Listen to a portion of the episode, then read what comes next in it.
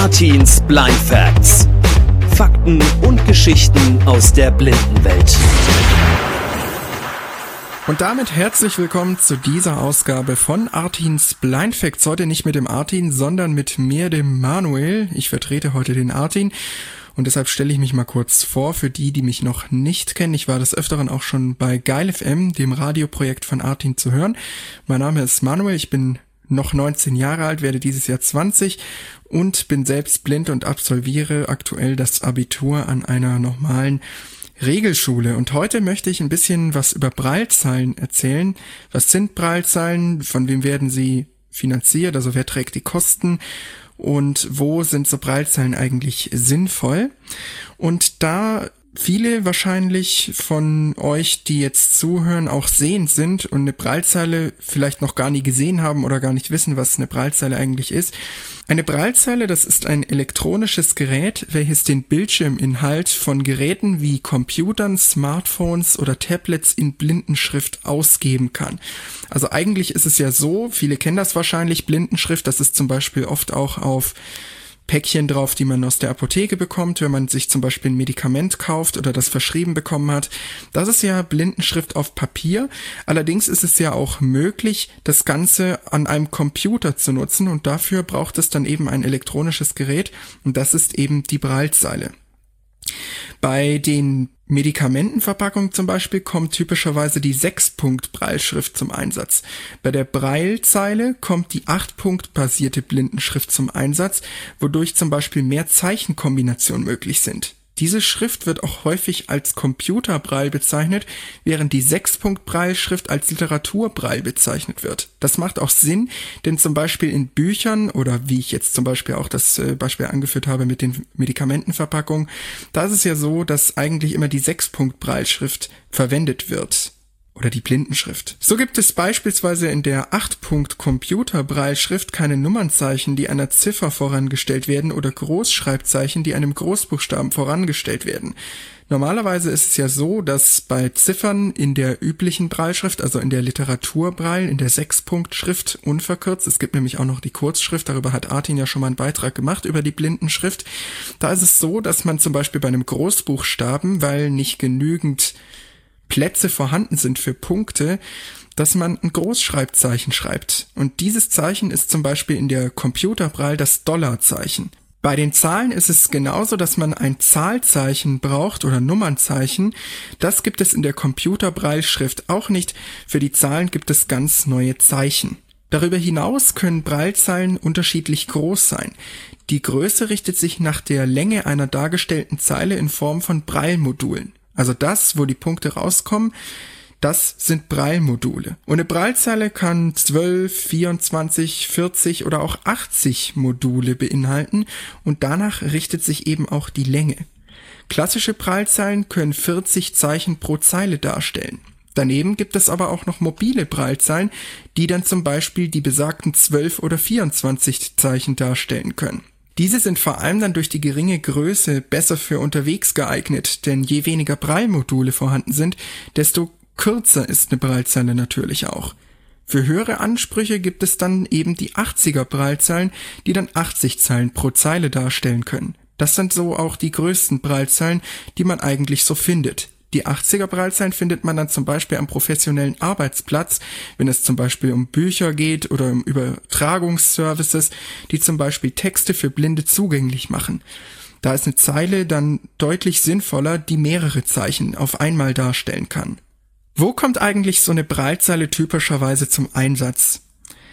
Wie ich bereits zu Beginn sagte, wird eine Braillezelle dazu verwendet, Inhalte von Geräten wie Computern, Smartphones oder Tablets für Blinde genau tastbar zu machen. Die Braillezeile wird dadurch mit Hilfe eines speziellen Programms, dem sogenannten Screenreader, angesteuert. Wie der Name bereits sagt, kümmert sich der Screenreader eigentlich um das Vorlesen der Bildschirminhalte, jedoch ist er auch für die Kommunikation zwischen der Prallzeile und dem anderen Endgerät, also zum Beispiel dem Computer und der Prallzeile zuständig. Wenn es jetzt aber den Screenreader gibt und man das Ganze ja auch per Sprachausgabe bedienen kann, wofür ist dann so eine Braillezeile eigentlich sinnvoll? Naja, wofür braucht man denn so eine Braillezeile? Eine Braillezeile ist beispielsweise dafür erforderlich, getippten Text schneller erfassen zu können. So wird etwa die Rechtschreibkorrektur deutlich vereinfacht. Auch das Lesen von Texten in Büchern oder im Internet ist damit ohne das ständige Gebrabbel der Sprachausgabe möglich. Hinzu kommt, dass man so auch in Umgebungen mit anderen Menschen arbeiten kann, ohne sie mit der Sprachausgabe zu nerven. Die Braillezeile wird entweder per USB oder per Bluetooth mit dem Endgerät verbunden.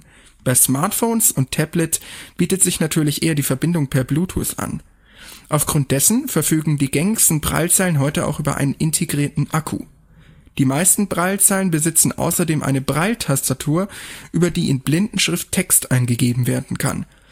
Dieser Text wird dann anschließend mit Hilfe des Screenreaders in normal lesbare Schrift auf dem Bildschirm umgewandelt, wird aber natürlich gleichzeitig auch als Blindenschrift auf dem Braille-Display ausgegeben. Daneben existieren zur Steuerung weitere Bedienelemente, beispielsweise die Cursor-Routing-Tasten.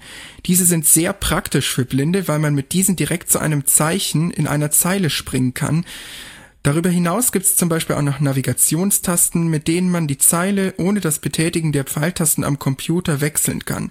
Das ist sehr sinnvoll, wenn ich zum Beispiel jetzt einen durchgängigen Fließtext lese, dann möchte ich ja nicht ständig meine Hand wegnehmen vom Braille-Display, also von der Braillezeile, wird auch synonym häufig Braille-Display verwendet. Dann möchte ich die Hände, wie gesagt, da nicht wegnehmen, sondern möchte einfach im Lesefluss bleiben. Und da wäre es ja blöd, wenn ich immer die Hand wegnehmen müsste und die Pfeiltaste betätigen müsste, um in die nächste Zeile zu springen. Das geht dann mit einem einfachen Tastendruck. Aber für was ist eigentlich die Braille-Tastatur sinnvoll, wenn man das Ding doch sowieso nur an einem Rechner benutzt? Halt, man benutzt das ja nicht nur an einem Rechner, sondern auch an einem Smartphone. Und da hat man nicht immer eine Hardware-Tastatur angeschlossen. Die integrierte Braille-Tastatur ist also vor allem dann sinnvoll, wenn man zum Beispiel mit der herkömmlichen Computertastatur nicht klarkommt oder am Smartphone genauso schnell schreiben möchte wie eine sehende Person. Die große Preisfrage ist dann natürlich, wer zahlt eigentlich so eine Braillezeile und was kostet eigentlich so eine Braillezeile? Das Gerät ist ja eigentlich schon cool, aber die Kosten müssen ja auch irgendwie gedeckt sein. Nun, was kostet also eigentlich so eine Braillezeile? Zu beachten ist, dass nur wenige Stückzahlen produziert werden und es sich somit um keine Serien- oder Massenproduktion handelt. Ich beispielsweise verwende die Focus 40 Blue, also eine Braillezeile, die 40 Zeichen pro Zeile darstellen kann. Diese kostet ungefähr 4000 Euro. Das ist tatsächlich sehr teuer. Die Preise variieren natürlich je nach Anzahl der Prallmodule. So kostet eine mobile 12er Zeile, also mit 12 Prallmodulen, etwa nur 1500 Euro, wobei das auch immer noch teuer ist, während so eine 80-modulige Prallzeile bis zu 10.000 Euro verschlingen kann. In Deutschland werden die Kosten glücklicherweise in der Regel von der gesetzlichen Krankenversicherung übernommen. Dafür ist allerdings eine Indikation, zum Beispiel ein Attest des Augenarztes vonnöten, damit solch ein Antrag akzeptiert wird. Eine Braillezeile bezieht man darüber hinaus zumeist über einen Hilfsmittelhändler. Das heißt, man geht jetzt nicht zum Beispiel auf Amazon oder so und bestellt sich eine Braillezeile und sagt dann seinem Augenarzt so, ich habe mir eine Braillezeile bestellt, ich brauche bitte mal ein Attest, dass das übernommen wird, sondern man holt sich zuerst das Attest und dann wickelt der Hilfsmittelhändler das Ganze entsprechend ab und man erhält bei Annahme des Antrags dann hoffentlich bald seine eigene Braillezeile. Das soll es an dieser Stelle auch gewesen sein. Ich hoffe, es hat euch gefallen. Mir hat es auf jeden Fall Spaß gemacht, den Artin zu vertreten.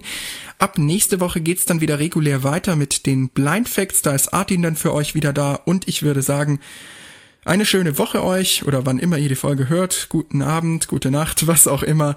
Bis zur nächsten Ausgabe dann wieder mit Artin. Das war eine neue Folge von Artins Blind Facts. Zu finden unter anderem bei Apple Podcasts, Spotify und auf www.geilfm.de slash podcasts. Ihr habt ein Anliegen oder möchtet Artin euer Lob oder eure Kritik mitteilen? Dann schreibt ihn jetzt kontakt at geilfm.de.